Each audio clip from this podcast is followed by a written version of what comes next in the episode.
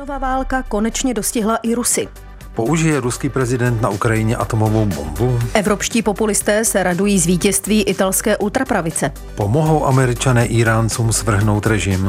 A do jaké míry zničil brazilský prezident Bolsonaro amazonský prales? Taková jsou témata následujícího pořadu. Dnešní výběr z komentářů, analýz a reportáží zahraničních médií pro vás připravila Gita Zbavitelová. Od mikrofonu vás vítají Renata Kropáčková a Ladislav Dvořák. Svět ve 20 minutách.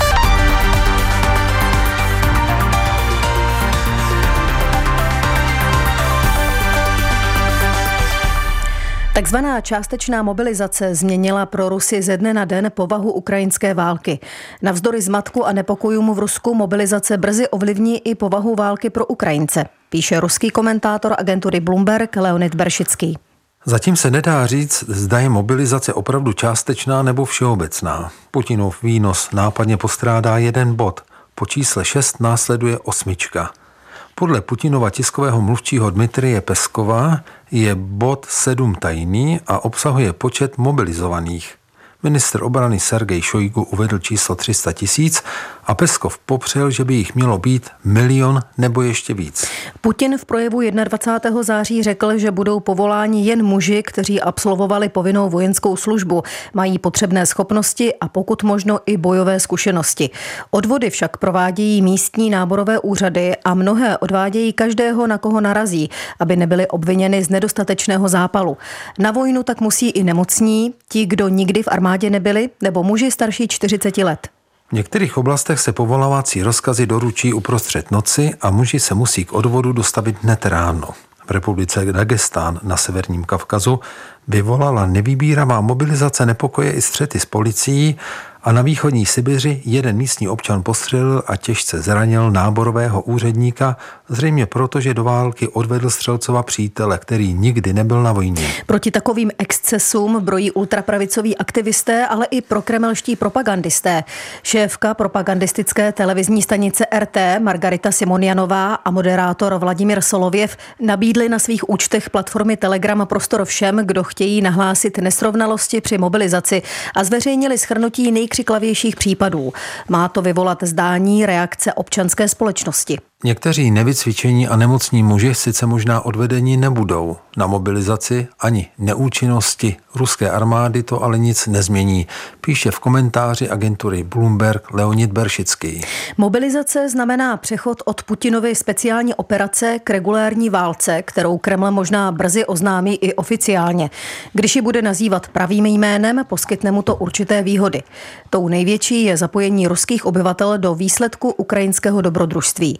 Putinovi nevyšlo, že zpočátku vsadil na profesionální armádu, ani když kvůli většině Rusů předstíral, že nejde o nic zvláštního. Teď potřebuje všeobecnou angažovanost. Navzdory strachu a rozledění z mobilizace svého cíle nejspíš dosáhne. Putin nezavřel hranice a muži, kteří do války nechtějí, se hrnou do Kazachstánu a Gruzie, které mají s Ruskem bezvízový styk. Zdá se, že se Putin rozhodl odpůrce odchodu na frontu nezdržovat. Nechá si jen muže, jimž nevadí bránit vlast, nebo takové, kteří se víc bojí nejistoty emigrace než smrti či zmrzačení v boji. V okamžiku vyhlášení mobilizace se Rusko jednoznačně proměnilo v zemi ve válce. Nebojovat za vlast znamená pro mnoho Rusů vrchol zbabilosti. Kreml doufá, že tohoto cítění využije, stejně jako pocitu, že jestli Rusko prohraje, bude to osobní prohra každého Rusa. I kdyby ale Kreml hledal jen nejlépe vycvičené záložníky, nedokázala by je mobilizační mašinérie dodat. Na telegramu se objevují zprávy, jak záložníci bezcílně přejíždějí z jedné vojenské jednotky do druhé, o pokusech vojenských velitelů zabavit jim výstroj, kterou si přivezli, o přidělování rezavých kalašníkovů a nedostatečném výcviku – Zdá se také, že někteří muži byli posláni na frontu hned po odvedení. Evidence úřadů, které vojáky povolávají, je zanedbaná, protože od konce studené války nikdo nevěřil, že by Rusko ještě někdy muselo mobilizovat. Po roce 2000, kdy zřídilo profesionální armádu a zkrátilo povinnou vojnu ze dvou let na jeden rok, se také zhoršila schopnost armády vycvičit větší množství nováčků. Bojové úspěchy Ukrajinců navíc zredukovaly počet důstojníků, kteří mohli předávat důležité schopnosti schopnosti. Počáteční chaos nakonec poleví, ale to už bude na frontě spousta mužů, kteří si nepamatují, co se před lety naučili. Putin zahájil invazi na Ukrajinu z emocionálních důvodů a utrpěl řadu předvídatelných porážek.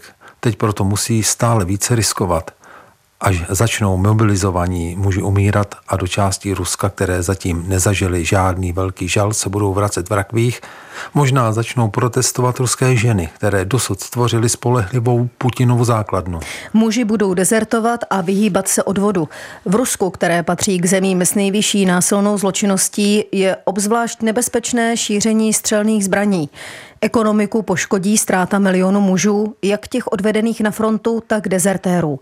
Ekonom Vladislav Inozemcev tvrdí, že jestli Rusko před mobilizací doufalo, že HDP klesne na nejvýš o 5%, teď je pravděpodobnějších 10. Angažovanost vyvolaná mobilizací nemůže ani zdaleka tyto nevyhnutelné důsledky vykompenzovat. Stejně tak není jisté, že noví vojáci zvrátí průběh boju a připraví Ukrajinu o současnou početní převahu. Ukrajinci možná dobudou další území dřív, než Rusko do bojů nasadí většinu zmobilizovaných vojáků. Přesto jejich příchod bude mít vliv na průběh konfliktu. Jak přiznal jeden ukrajinský voják, samozřejmě je to pro Ukrajinu špatná zpráva. Uzavírá Leonid Beršický v analýze pro agenturu Bloomberg. Pohruška Vladimíra Putina, že na Ukrajině použije jadernou zbraň, jestli bude ohrožena takzvaná ruská územní celistvost, vyvolala na západě intenzivní diskuzi o případné reakci. Analytici však nejsou přesvědčeni, že by ruský prezident chtěl být první od svržení amerických atomových bomb v Japonsku, kdo rozpoutá jadernou válku, píše agentura AFP. Analytici soudí, že Moskva by nejspíš použila jednu nebo více takzvaných taktických jaderných bomb. Jedná se o malé zbraně o výbušné síle 3 desetiny až 100 kilotun. Naopak největší americká strategická hlavice má 1,2 desetiny megatun a bomba, kterou Rusko otestovalo v roce 1961, má sílu 58 megatun. Na rozdíl od strategických jaderných zbraní, jejichž cílem je vyhrát totální válku, mají taktické bomby jen omezený dopad. Výraz malý nebo omezený je však relativní. Atomová bomba, kterou svrhli američané v roce 1945 na Hirošimu, měla sílu jen 15 kilotun, ale napáchala strašlivou spoušť. Kdyby Rusko taktickou jadernou bombu na Ukrajině použilo, bylo by podle analytiků jeho cílem zemi zastrašit a přimět ke kapitulaci nebo jednání. Zároveň by Kreml chtěl rozdělit západní země, které Kyjev podporují. Vojenský expert Mezinárodního bezpečnostního programu Centra pro strategické a mezinárodní studium Mark Kensien je přesvědčen, že Rusko na frontě jadernou zbraň spíše nepoužije. K ovládnutí území v okruhu zhruba 30 kilometrů by potřebovalo 20 malých jaderných bomb a to je příliš malý zisk na tak obrovské riziko, které představuje užití atomových zbraní a jaderný spad.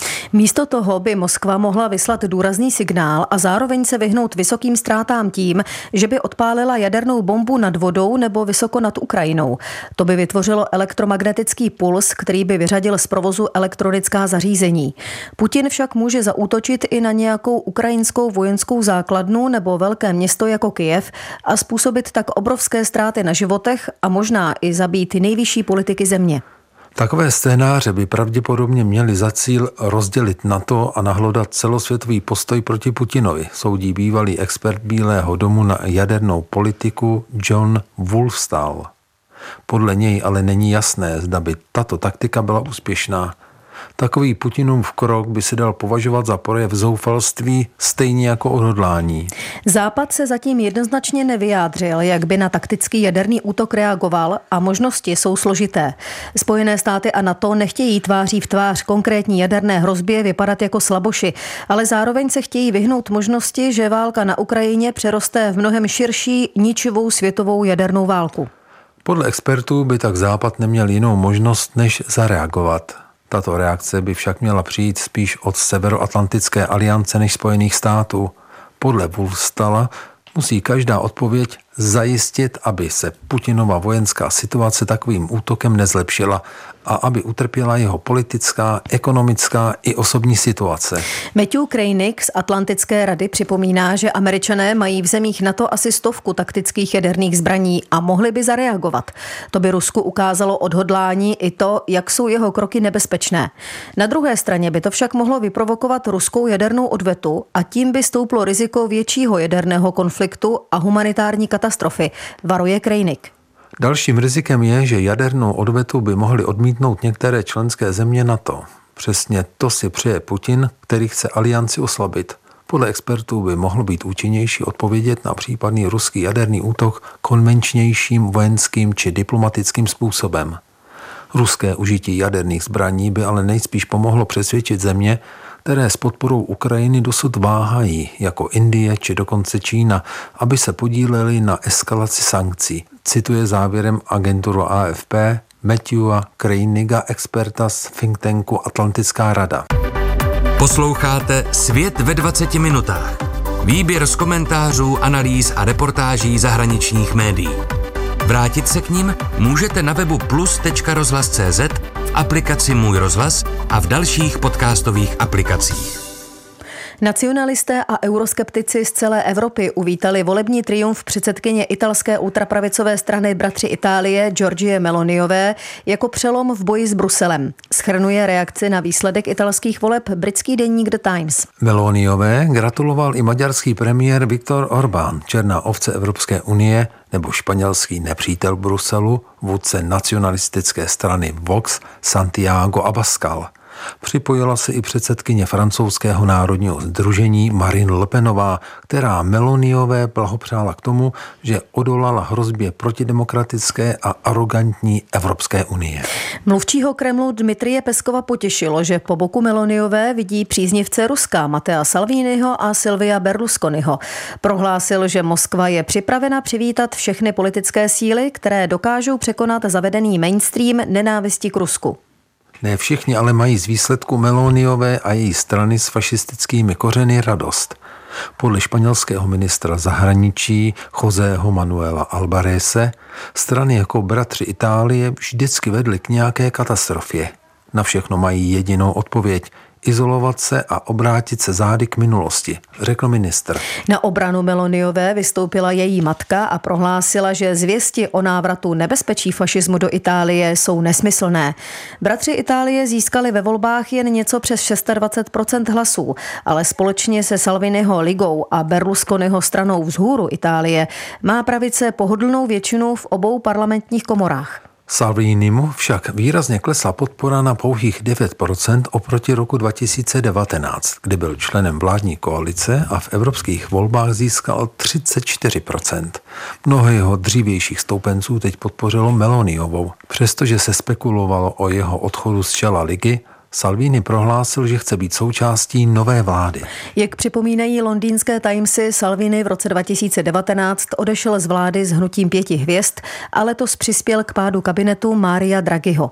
Pro Meloniovou by proto mohl být nespolehlivým spojencem, upozorňuje italský analytik Lorenzo Preliasco. Jestli se Salvini předsednictví své strany udrží, bude jeho první zkouškou to, kolik dokáže pro ligu ve vládě s Meloniovou a Berlusconim získat ministerských křesel. Vznik kabinetu může trvat dlouho.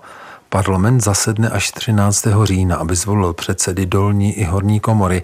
Ti se pak sejdou s prezidentem Matarelou a společně rozhodnou, koho pověří sestavením vlády. Celý proces bude zřejmě trvat až do konce října. I když Berlusconiho strana získala jen 8% hlasů, svědčí to o pozoruhodné síle tohoto 85-letého mediálního magnáta, který se stal poprvé premiérem už před 28 lety. Zasedne v Senátu a jeho přítelkyně 32-letá Marta Fašinová byla opět zvolena poslankyní. Demokratická strana dostala jen 19 hlasů, méně než se očekávalo, a její předseda Enrico Leta oznámil, že odstoupí. Podle některých analytiků by se strana mohla i rozpadnout. Její členové, kteří se přiklánějí k levici, by se mohli připojit k hnutí pěti hvězd, které ve volbách zaznamenalo nečekaný úspěch. Získalo přes 15% hlasů díky tomu, jak hájilo podporu v nezaměstnanosti, schrnuje dění na italské politické scéně britský list The Times. Protistátní protesty v Iránu po smrti mladé Kurtky mají už kolem stovky obětí a počet zatčených překračuje tisíc. Nikdo nedokáže předpovědět, jak začíná revoluce. Stejně tak nikdo neví, kdy jedna jediná nespravedlnost způsobí, že si lidé tak rozlobí, že překonají strach. V roce 2011 vyvolal povstání Tunisan Mohamed Bouazizi tím, že se upálil. Letos přivedla Iránce ze všech koutů země do ulic smrt 22-leté Mahsi Aminiové v policejní vazbě, píše americká spisovatelka narozená v Iránu Roja Hakakjanová v článku pro americký server Atlantic. Aminiová přijela do Teheránu z kurdské provincie 13. září, ale policie ji zatkla, protože neměla správně nasazený hijab. Tři dny na to zemřela podle iránských úřadů na zástavu srdce, ale podle jednoho nezávislého iránského serveru v Británii ukázali CT snímky její lepky stopy po zranění. Po její smrti vyšly do ulic tisíce lidí ve vlně solidarity, která je vzácná i v tak bouřlivé zemi jako Irán. Současné povstání proti režimu má pozoruhodně široký záběr. Bohatí obyvatelé Teheránu protestují po boku chudých, mladí se svými rodiči i prarodiči. Demonstrují lidé z měst i venkova. V předních řadách jsou ženy, které nejdůsledněji vzdorují režimní tyranii a vytrvale odmítají mýtus, že hijab je iránskou tradicí. Mají po boku i muže, což je znamení téměř všeobecného znechucení z oficiální misogynie. Tím, jak protestující riskují, dokazují, že pokud nějakou tradici musí 24 hodin denně obhajovat ozbrojenci, kteří bíjí demonstranty, pak si tato zvyklost zasluhuje zmizet, píše Hakakjanová. Tentokrát protestují i známé osobnosti, které v minulosti mlčely. Filmové a sportovní hvězdy podporují demonstranty na Twitteru. Někteří dokonce požadují, aby armáda lidem pomohla. Pryč jsou řeči o etnických či jiných rozdílech, které kdysi v Iránu stavěly jednu skupinu proti druhé. Celonárodní žal ze smrti mladé kurtky, kterou oplakávají dokonce i turečtí obyvatelé města Orumíje, dřívější napětí smazal. Ženy pálí v ulicích šátky na hranicích, které jim zapalují muži. Neprotestují proti samotnému hijábu, ale proti tomu, že nemají právo si vybrat, zda ho chtějí nosit nebo ne. Při pochodech v ulicích nevykřikují hesla jako smrt Americe, ale smrt diktátorovi.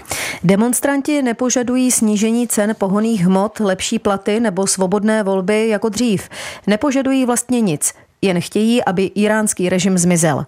Iránci začali toužit po vládě práva dlouho před islámskou revolucí, už před stolety za perské konstituční revoluce.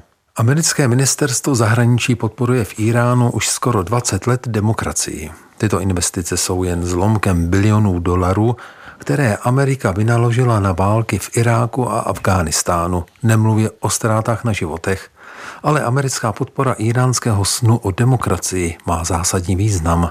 Teď možná konečně přináší výsledky uvažuje autorka článku na serveru Atlantic. Otázkou je, zda je Washington na tento okamžik připraven. Iránci dospěli do bodu, kdy jsou ochotní za svobodu zaplatit. Vědí, že je to jejich boj a bez zbraní čelí v ulicích polovojenským vrahům. Někteří přední aktivisté na sociálních sítích zdůrazňují, že zemi neopustí, ať bude budoucnost jakákoliv. Stejně jako Ukrajinci, ale Iránci nemohou svobodu získat bez podpory Ameriky a dalších západních zemí. Jsou ochotní přinést oběti, ale jen ochota a odhodlání revoluci nevyhrají. Američané čekají 40 let na to, až Iránci odmítnou režimní propagandu a přestanou je považovat za nepřátele. Teď mají oba tyto národy historickou příležitost se znovu spojit, tedy pokud se Spojené státy rozhodnou Iránce v kritické chvíli podpořit. Ti, kdo chtějí, aby demokracie na celém světě znovu získala dynamiku, teď musí přiložit ruku k dílu, zdůrazňuje spisovatelka Roja Hakakjanová na serveru Atlantic. 2. října čekají Brazílii prezidentské volby. Průzkumy naznačují, že Jaira Bolsonara porazí nikdejší hlava státu Lula da Silva. Kontroverzní Bolsonaro byl kromě jiného terčem kritiky kvůli ničení amazonského pralesa, jehož stav analyzuje server německé veřejnoprávní stanice Deutsche Welle. Špatná situace Amazonie může destabilizovat celosvětové klima už při ztrátě čtvrtiny lesů. Nejnovější studie ukazují, že prales jich už ztratil 18% Přitom zhruba 60 celkové plochy dešných pralesů leží v Brazílii. Odlesňování s nástupem pravicového populisty Bolsonára v lednu 2019 výrazně stouplo, zatímco v předchozích letech klesalo. V říjnu 2021 dokonce aktivisté a amazonští domorodci podali na Bolsonára kvůli jeho ekologické politice stížnost k Mezinárodnímu trestnímu soudu. Podle právních expertů však může trvat i několik let, než tribunál rozhodne, zda ji vůbec přijme. Satelitní snímky ukazují, že odlesněná plocha se od Bolsonárova nástupu každým rokem prudce rozšiřovala. Před rokem 2019 se přitom míra odlesňování 10 let snižovala. Když se ale podíváme ještě před tuto příznivou éru, uvidíme, že tempo odlesňování bylo stejně rychlé jako za Bolsonára a někdy dokonce rychlejší. Odlesňovalo se i v prvních letech vládnutí současného Bolsonárova vyzivatele Lulida Silvy, který nastoupil do úřadu v roce 2003. Teď kandiduje se slibem, že zvýší ochranu životního prostředí. Pravicový populista Bolsonaro je skeptik v otázce klimatických změn a přítel mocné zemědělské lobby. Netají se tím, že Amazonii považuje především za oblast hospodářského využití a chce zpřístupnit další území pro zemědělství a těžbu. Domorodé skupiny a ekologové si často stěžují, že od nástupu Bolsonára jsou mnohem častěji terčem výhrůžek. Částečně i proto, že prezident navodil atmosféru, která povzbuzuje farmáře k nezákonnému zabírání půdy a dřevaře a zlatokopce, aby vstupovali na chráněná území. Bolsonárova vláda také seškrtala rozpočet rozpočet Ministerstva životního prostředí a jeho institucí. Pod rezort životního prostředí spadají i ekologické úřady Institut ochrany životního prostředí a obnovitelných zdrojů a také Institut pro ochranu biodiverzity, které sledují porušování ochranářských předpisů. Za Bolsonára však museli kvůli nedostatku finančních prostředků omezit činnost a dokonce přišli o některé pravomoci i řadu zaměstnanců. V roce 2008 vznikla amazonská nadace, která spolufinancovala ochranu deštných pralesů a biologické rozmanitosti. Byla velmi úspěšná. Jejím nejštidřejším dárcem bylo Norsko a přispívalo i Německo a další země. V roce 2019 však mnoho států platit přestalo, protože stále více pochybovali, že nová brazilská vláda hodlá v ochraně deštných pralesů pokračovat. Bolsonaro tehdy prohlásil, že Brazílie peníze nepotřebuje. Činnost nadace pozastavil, protože se mu nelíbilo, že nevládní organizace spolu rozhodují o využití peněz. Podle profesorky ekologického práva Eriky Bešarové už Bolsonárova vláda nepostupuje podle akčního plánu pro prevenci a kontrolu odlesňování v oblasti zvané legální Amazonie, která zahrnuje devět brazilských států. Prezident však pro amazonskou oblast nemá žádný alternativní plán. I to je předmětem jedné žaloby u brazilského nejvyššího soudu, který však v případě případu dodnes nerozhodl. Uzavírá server německé Deutsche Welle. Svět ve 20 minutách. Dnešní vydání připravila Gita Zbavitelová. Za mixážním pultem byl Vojtěch Čutka. Plné znění pořadu najdete na internetových stránkách plus.rozhlas.cz. Příjemný poslech dalších pořadů Českého rozhlasu Plus přejí Renata Kropáčková a Ladislav Dvořák.